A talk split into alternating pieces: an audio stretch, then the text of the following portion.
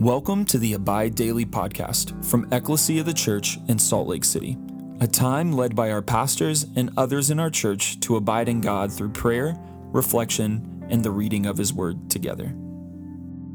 Hey, this is Greg. Thanks for joining me today. As we begin our prayer and reading today, let's start off by taking a moment to pause, be still, and be aware of God's presence.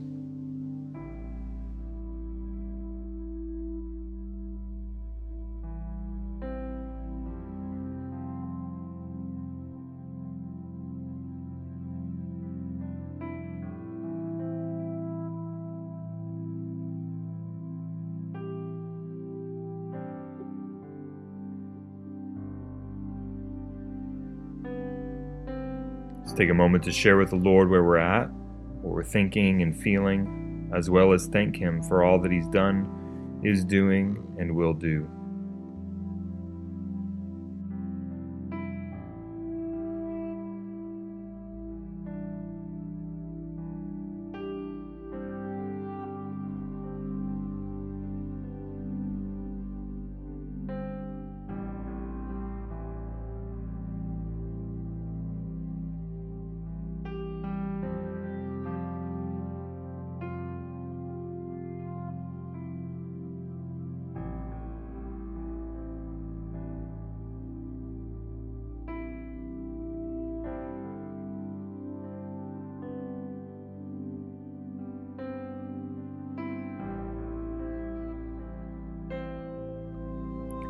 Prayer for peace.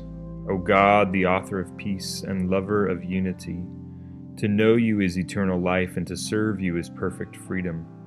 Defend us, your humble servants, in all assaults of our enemies, that we, surely trusting in your defense, may not fear the power of any adversaries. Through the might of Jesus Christ our Lord. Amen.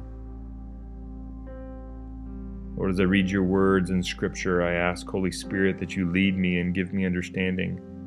Lord, I ask that you would draw near and meet with me and lead me into your kingdom today. We'll be reading from Isaiah chapter 11, verses 1 through 12 today. There shall come forth a shoot from the stump of Jesse, and a branch from his roots shall bear fruit. And the Spirit of the Lord shall rest upon him the Spirit of wisdom and understanding, the Spirit of counsel and might, the Spirit of knowledge and the fear of the Lord and his delight shall be in the fear of the Lord. He shall not judge by what his eyes see, or decide disputes by what his ears hear, but with righteousness he shall judge the poor, and decide with equity for the meek of the earth. And he shall strike the earth with the rod of his mouth, and with the breath of his lips he shall kill the wicked. Righteousness shall be the belt of his waist, and faithfulness the belt of his loins. The wolf shall dwell with the lamb, and the leopard shall lie down with the young goat and the calf and the lion and the fattened calf together, and the little child shall lead them. The cow and the bear shall graze, their young shall lie down together, and the lion shall eat straw like the ox. The nursing child shall play over the hole of the cobra, and the weaned child shall put his hand on the adder's den. They shall not hurt or destroy in all my holy mountain, for the earth shall be full of the knowledge of the Lord as the waters cover the sea. And that day the root of Jesse, who shall stand as a signal for the peoples, of him shall the nations inquire, and his resting place shall be glorious. In that day the Lord will extend his hand yet a second time to recover the remnant that remains of his people. From Assyria, from Egypt, from Pathros, from Cush, from Elam, from Shinar, from Hamath, and from the coastlands of the sea. He will raise a signal for the nations, and will assemble the banished of Israel and gather the dispersed of Judah from the four corners of the earth. This is the word of the Lord. Thanks be to God. As I reflect on this scripture, there are so many things that I could focus on on this chapter. This is one of the chapters that's such good news. It's good news that shapes much of what we know about actually the redemption of the world. Uh, the picture of the lion and the lamb lying down together, the, the young child playing next to the cobra snake, righteousness, justice, and faithfulness being done upon the earth, all the nations being gathered together, all these things in Isaiah's picture of a safe and thriving home, a place where there's true harmony, a peace, and peace is brought about by one who comes from the stump of Jesse. This is a connection to the prophecy and the promise given to King David about his line retaining kingship forever. And as we are in this Advent season moving up towards Christmas, we not only remember but proclaim that Jesus' coming is the fulfillment of prophecies like this. That the cut off line of the Davidic kings has not only been restored, but completely fulfilled in the coming of Jesus. The Lord God not only fulfills his promises of lineage and heritage, but of his Spirit resting upon and, di- and being distributed by his Son, Jesus. That Jesus, in his coming, walked in the wisdom, in the understanding, in the counsel, and in the might of God by his Spirit.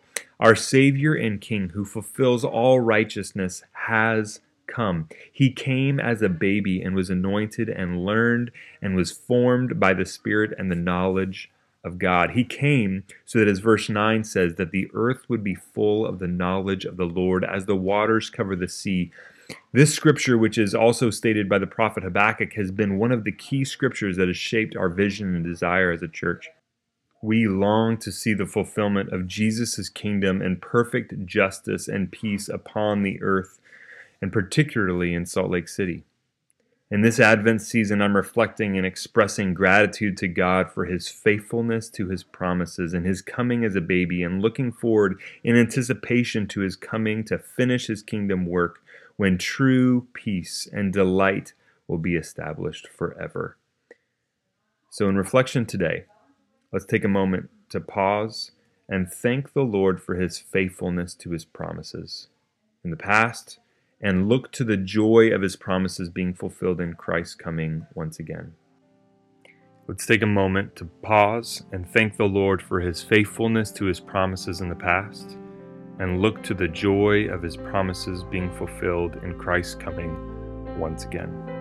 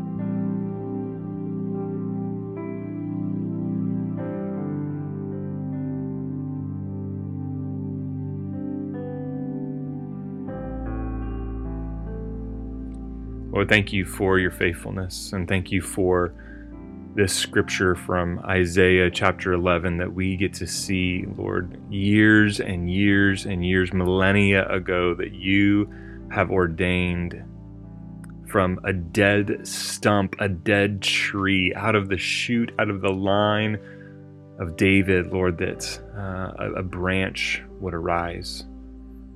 And God, thank you that as Jesus came as, as, as a small branch, as, a, as an insignificant branch, as a baby, Lord, that he has grown into a full tree that we are offshoots of, that we uh, abide in, that we are um, we get our our energy and um, our life from. And so, Lord, thank you for uh, your miraculous power, Lord, that you can take um, heritage and lines that are lost, and you can restore them. You can you can graft them back into the tree, and that you can establish a new tree in your Son Jesus and a new kingdom uh, in which truth and faithfulness and righteousness dwell.